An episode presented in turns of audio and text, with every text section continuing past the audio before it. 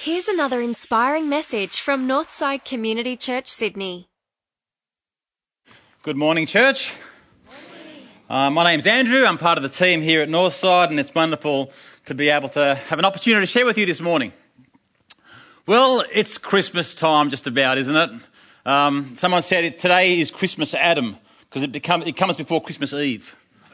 That's, I think that's a bonbon joke, uh, or, about, or about that level anyway. The time of year when, um, you know, you have dinner. Uh, I know it's a really bad joke. Emily's still laughing. um, it's, a, it's a time of year when you have dinner and then you pack up the kids into the back of the seat of the car and you head out the driveway to do what? To look at Christmas lights, right? It's Christmas light season, and it's incredible how much money some people spend on Christmas lights. I Googled it to see um, if, you know, the different houses in Sydney, and I didn't realise this, but there's actually a competition when it comes to dressing up your house with lights. Um, and there's rankings and all this sort of thing. And one of the top five houses in Sydney at the moment is five Waratah Street, North Bondi. Here we go. If you want to go and um, check out some Christmas lights, something like twenty-five thousand lights on this house. Um And it's incredible how, you know, we live in a in a country that where in reality probably less than ten percent of Australians find themselves in church on a Sunday morning. Yet over ninety percent of us observe Christmas. And we love to dress up um, our houses with, you know, Christmas trees inside. We even do stuff like this to our houses with snowmen. Um... I'm not like, okay, North, Northern Hemisphere maybe, but come on. Um, yep. We love to um, prepare a nice big Christmas meal. We enjoy buying presents for each other. You know, we love singing carols and and embracing the whole Christmas fever, because it is a real fever, isn't it? Um, but it's just interesting how how Australians still are quite passionate about observing Christmas, yet so many of them don't really understand what's going on. You see, we can observe without understanding. Last year, I was um, I was over in the States for a course that I've been doing, and uh, Uh, as part of this course, I've gotten to know uh, a, a guy over there. He's become quite a good friend. His name's Art Matheny. And uh, he emails me beforehand and says, look, why don't you fly over early, because I've got a surprise for you. I said, all right, no worries. So I fly over early and I land, and he said, look, I got you some tickets to the game. I said, what game? And he goes, oh, the Seattle Seahawks are playing the L A Rams. And it's like, what, is that basketball? Is that baseball? What is that? And uh, he's like, no, no, come on, it's American football. So haven't you been to a game yet? And I'm like, man, I don't think I've actually attended a rugby league game. um, and, and, and to be honest, if I did, there'd probably be some things about the rules that I couldn't quite get as well. Um, so anyway, we find ourselves going to this game at the Coliseum in Los Angeles. Anyone been in that stadium? It was built in nineteen eighty-four for the Summer Olympics. Um, and it's quite an amazing stadium. I mean, it's old now, so it's, it's you know, concrete seats, and it's it's, it's pretty it's pretty uh, simple.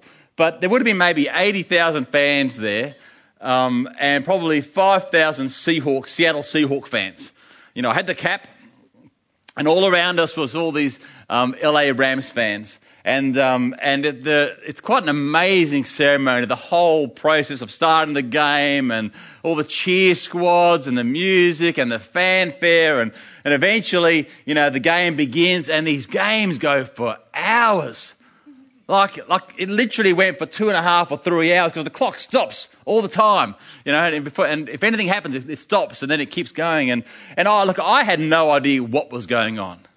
I didn't know what a running back was or a quarterback or all the rules. I had no idea. But so I figured I figured a way that I could um I could I could get through this game, and that was I'm just going to do whatever Art does. I'm going to do, right? So so we'd be sitting there, and he'd he'd stand up and go, you know, Go for it, Smithy, go! Or whatever. He wouldn't say Smithy, because that's an Australian thing, isn't it? Um, go for it, Smith, or whatever the name of the, you know, the running back was, and I'd, I'd jump up out of my seat and I'd be yelling the same thing, and, and then Art would jump out and he'd be saying boo to the to the L A guys, and I'd get up and I'd be, yeah, and boo, you know, and I, I'd just be doing whatever Art did, I did. Yeah, I followed on. And I'm sure if you were standing in that stadium, you'd think, oh, there's two diehards, you know, Seattle Seahawks fans.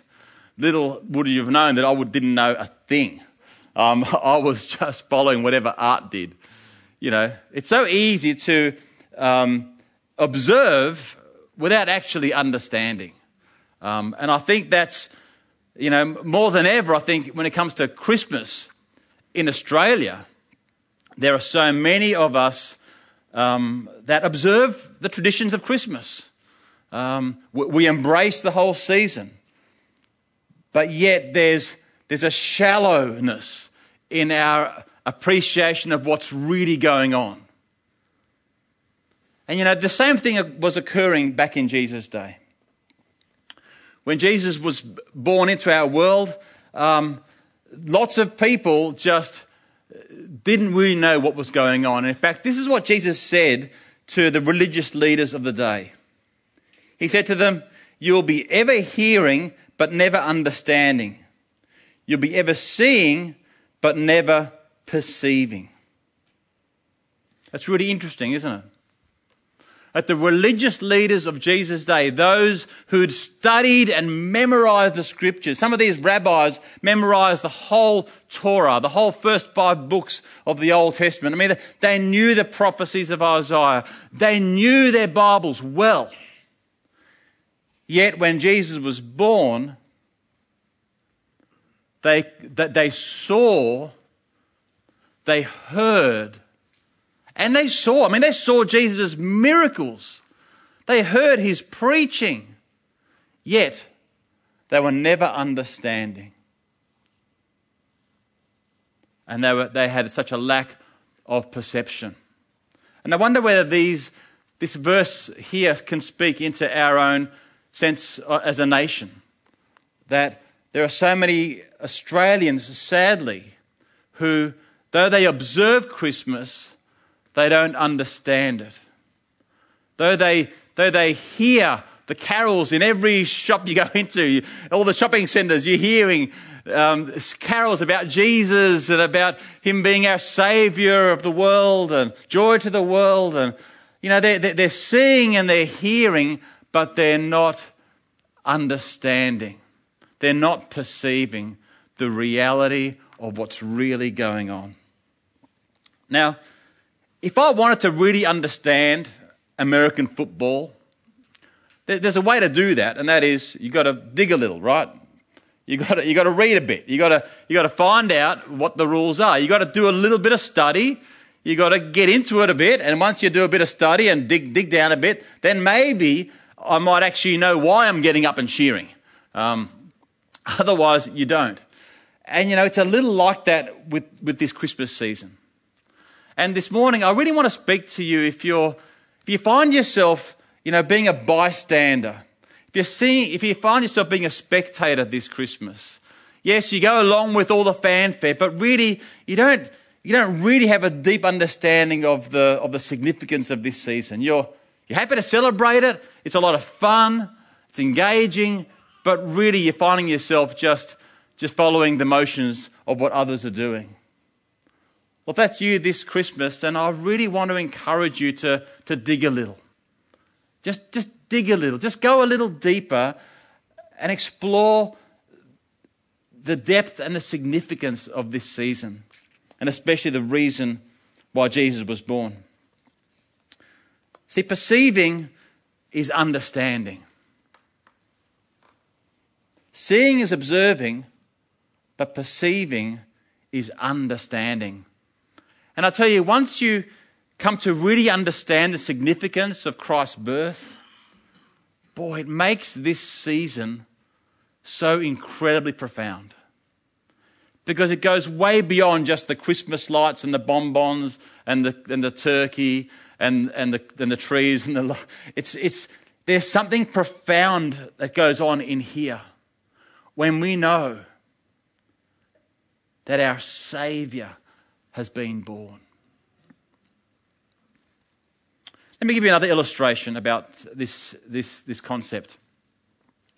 If you went to New York um, and went to the Museum of Modern Art, you might come across this painting by Van Gogh. I think it's one of the most wonderful paintings. It's called Starry, Starry Night. And you might walk past this painting and say, wow, they're just beautiful colours, all those swirling around. And um, and it's like, wow, it's pretty special. And then you might just go off and look at the next painting. And when you go to an art gallery, it's it's hard to take it all in sometimes. So you can observe this painting, but do you understand this painting? If you want to observe it, it's it's nice, but I tell you, the whole painting takes... It means so much more when you actually dig a little and come to appreciate what's really going on here. See, this was painting was, was painted in eighteen eighty-nine by Vincent van Gogh, a year after he cut off his ear, and he was living in a in an asylum at Saint-Rémy in France. And uh, some say this was sort of the view near where, where he was staying, um, although it's a little bit, uh, it's been added to by his own creativity. And this cypress tree in the foreground, the big cypress tree, you see, that's that, that's a symbol of of death and the afterlife. Um, and it's and it's one of only two things that are that are vertical in the whole painting. It's a connection from he- from earth to heaven. And the only other vertical element is the spire, the church spire, that goes that, that goes from earth pointing up to heaven. And it's he, he painted that because it's a, it, it signifies his own sense of the, his imminent death and the reality and the hope that one day he might also ascend from earth to heaven. In fact, the year after this, in eighteen ninety, he, he died at age of thirty-seven. And on the right-hand side, you can see a, a row of of uh, olive trees. They're meant to represent olive trees, all on the right-hand side there. And these olive trees are meant to re- are meant to represent the Garden of Gethsemane, because while he was painting this the, the, the, this artwork, he was going through his own his own Garden of Gethsemane experience, wrestling with with, with, with his own um, challenges. And. And the swirling, some say that he, he, you know, part of his illness, part of his mental illness was he, this constant vertigo, um, which, the, which these swirls uh, depict. Um, it's interesting, in the top right-hand corner, you see the sun and the moon, and, and they're all, it's, it's one, it's the sun and the moon. And, and the commentators say that it was his, it was his desire to, to live in the, in, in the new heaven and the new earth. When everything's, when everything's recreated in the new heaven and the new earth, it's, things will be the same, but they'll, they'll all be different as well. And interestingly, every house you can see is lit up. But you know the only building that isn't lit up in this painting? It's the church. And it's because he... He came, he came from a long line of, of um, Dutch Reformed pastors, his father and his grandfather, and he himself wanted to be a pastor. He trained to be a pastor. And twice he applied to become a pastor in the Dutch Reformed Church, but they rejected him twice. And so then he decided that he would go out and he would just be Jesus to people that he would meet, especially amongst the poor, and he would find faith wherever he went, in the houses, in the villages. But the one place where he couldn't express his faith was in the church. You see, we can, we can observe things and we can just appreciate the painting. We can observe Christmas and appreciate the festivities and the carols and the lights and the bonbons and the Christmas turkey. But when we move from, from seeing to perceiving, when we move from hearing to understanding, Christmas takes on a whole new meaning, a whole new significance, in the same way that an artwork does as well. In Jesus' day, as I said, um, you know, most of the religious leaders didn't understand. They were all, they were ever seeing but never perceiving. But there was this one man who really understood. He knew his Old Testament. He knew the prophecies. And his name was Simeon. That was the reading that we had a bit earlier. Let's refresh our minds again um, with this story of Simeon. Now, there was a man in Jerusalem called Simeon who was righteous and devout. Devout. You see, to dig a little, you've got to be, a, you've got to be devout. You've got to be willing to, to, to, to study and to, and to look beyond the surface. And Simeon was, was devout. He was waiting for the consolation of Israel, and the Holy Spirit was on him. It had been revealed to him by the Holy Spirit that he would not die before he had seen the Lord's Messiah. You see, he knew he was waiting for the Lord's Messiah to come. He knew it was imminent. Moved by the Spirit, he went into the temple courts. When the parents, that's Mary and Joseph, brought in the child Jesus to do for him what the custom of the law required, Simeon took him in his arms and praised God, saying, "Sovereign Lord, as you have promised, you may now dismiss your servant in peace, for my eyes have seen your salvation, which you have prepared in the sight of all nations, a light for revelation to the Gentiles, and the glory of your people Israel." See, here in this temple court, this insignificant couple come walking in with their baby. And Simeon not only saw with his eyes, but he perceived with his spirit that there's something else going on here. There's something deeper occurring. There's something profound about this child. He is the Messiah. He is the one who was to come. You see, the religious leaders observed, but Simeon understood. He understood the incredible, profound value of this child being born into our world. What I find interesting is that when Jesus said those words earlier, you know, to the religious leaders of the day, "You'll be ever seeing, uh, you'll so you'll be ever hearing and never understanding, and you'll be ever seeing and never perceiving." You know who would have been in that crowd of religious leaders? The Apostle Paul, because he was like the Pharisee of Pharisees, right? He was one of the most respected Jewish leaders, and he would have been there in that crowd, and he would have heard those words about him, huh? Ever seeing, never perceiving? What are you talking about? See, I'd love to invite you this Christmas, if you find yourself observing Christmas but not fully understanding, I invite you to, to take a shift this Christmas. From hearing to understanding, from seeing to perceiving. And this is the exact shift that Paul made. See, Paul would have been part of that crowd, part of that not understanding and not perceiving crowd. But what happened? He had a revelation. Jesus met him, and he had a revelation. And all of a sudden, the scales peeled away, and he could see. He gained clarity about why Jesus was born. And what does Simeon say? "A light for revelation to the Gentiles, and the glory of your people Israel." See, Jesus was born as our light so that we could have clarity and understanding and perception about the reality of this world, about the reality of eternity, of what is true, of what is good, of what is beautiful. Jesus clarifies everything for us. When I read those words, "a light for revelation to the Gentiles," it made me consider, you know, John's words in John one.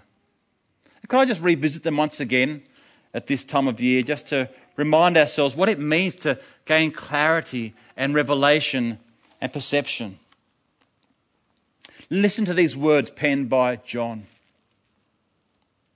In the beginning was the Word, and the Word was with God, and the Word was God. He was with God in the beginning. Through him all things were made. Without him nothing was made that has been made. In him was life, and that life was the light of men.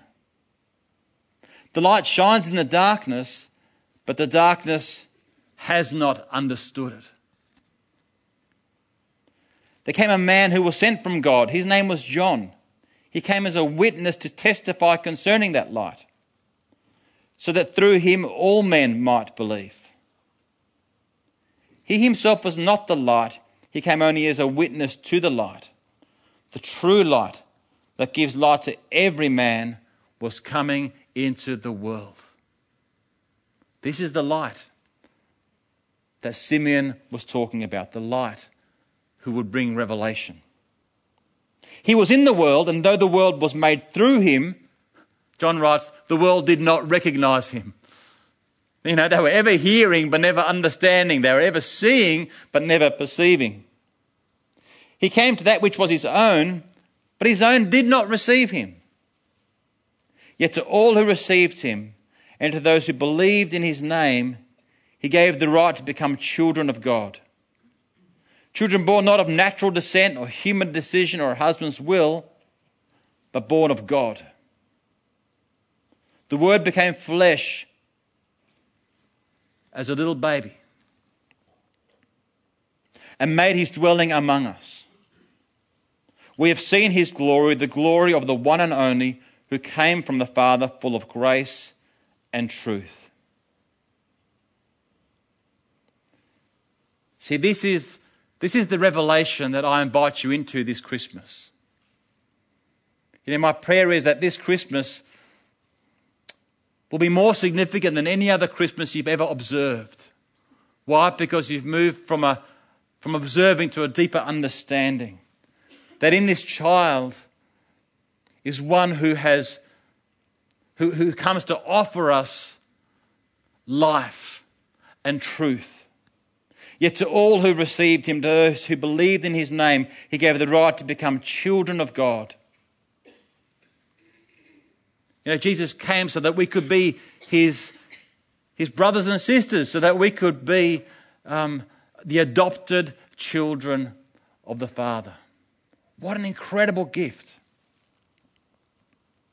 And we find Paul himself writing these words to the Galatians. Imagine, after being a Pharisee who was who was persecuting Christians, once he gained that revelation of who Jesus was, we find him writing these words. When the time had fully come, God sent his Son, born of a woman, born under law, to redeem those under the law, that we might receive adoption to sonship. Adoption to sonship. See, the Greek word for adoption to sonship is a legal term referring to the full legal standing of an adopted male heir in Roman culture. We are adopted sons and daughters of the living God. Do you get that? That's enormous. Kingdom adoption for eternity. This is the reality that we now live in. It's mind-blowing. And it's the deepest story of what's really going on at this Christmas season. It's not just lights and festivities and turkeys and bonbons. We are celebrating the most incredible reality that we could ever discover. And my prayer and hope is that is that the, uh, the scales of our eyes will also be shed, and that we would see afresh the significance of this season. The significance of this season. Let's move from being an observer or a bystander, a spectator, to someone who truly understands and who truly receives the incredible good news, the truth about why Jesus came. We might gain the clarity for the sake of our own soul and for our future too. We're going to have communion this morning, and what a beautiful Sunday to enjoy communion in preparation for Tuesday's celebration of Christmas Day. As we prepare ourselves for communion, I would just like us to keep considering the incredible reality of Christ's birth and the significance of his birth for us. And um, I'd just like to read some of Paul's words once again. He writes this as a prayer for the Ephesians, and I'll read them out as a prayer for all of us. He writes, "I keep asking that the God of our Lord Jesus Christ, the glorious Father, may give you the spirit of wisdom and revelation, so that you may know him better. I pray that the eyes of your heart may be enlightened, in order that you may know the hope to which he has called you, the riches of his glorious inheritance in his holy people." Let's pray.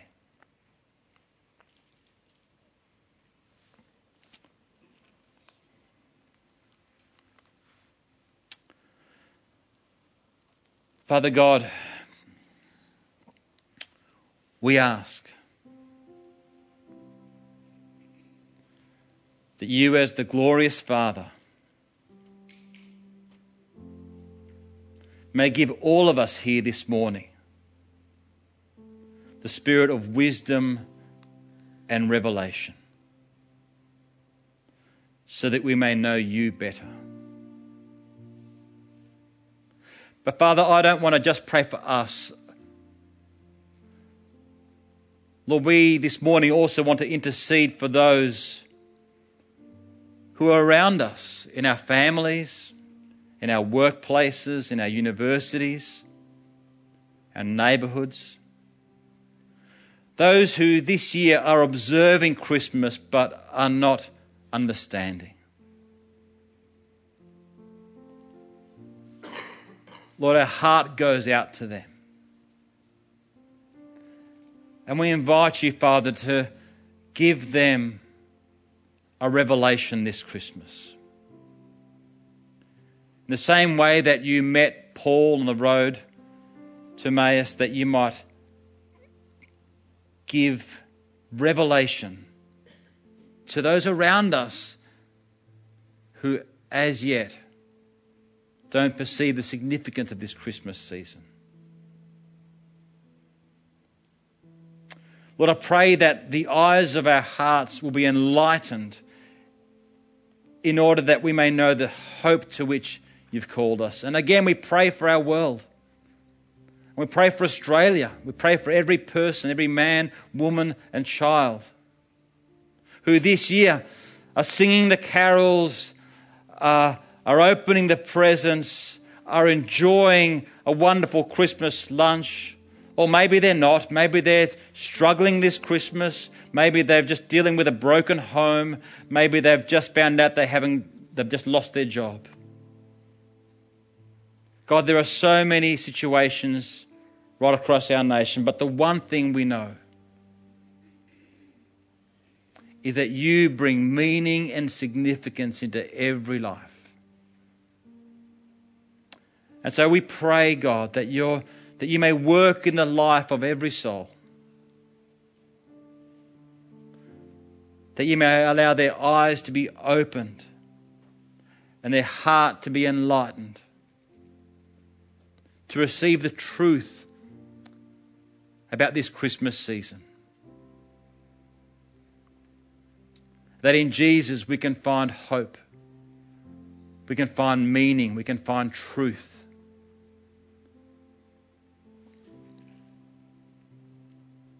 And we thank you for the incredible gift, Father God, through your Son Jesus, that we gain the glorious riches of our inheritance as your people, that right here and now we can become your adopted children, living in the reality of your kingdom. Father God, we thank you for this Christmas season, and we thank you for the way that this season changes everything.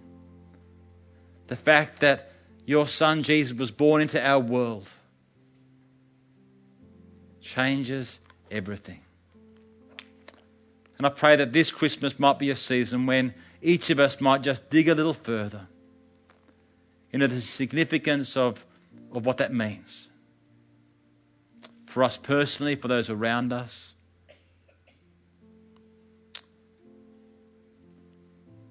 This Christmas, God, may we see in ourselves and those around us a, a shift from, from seeing to perceiving, from hearing to understanding. And as we celebrate with this communion meal right now, may this cup and this bread remind us of the significance of your birth into our world, Jesus. In your name we pray. Amen. Well, thanks for tuning in.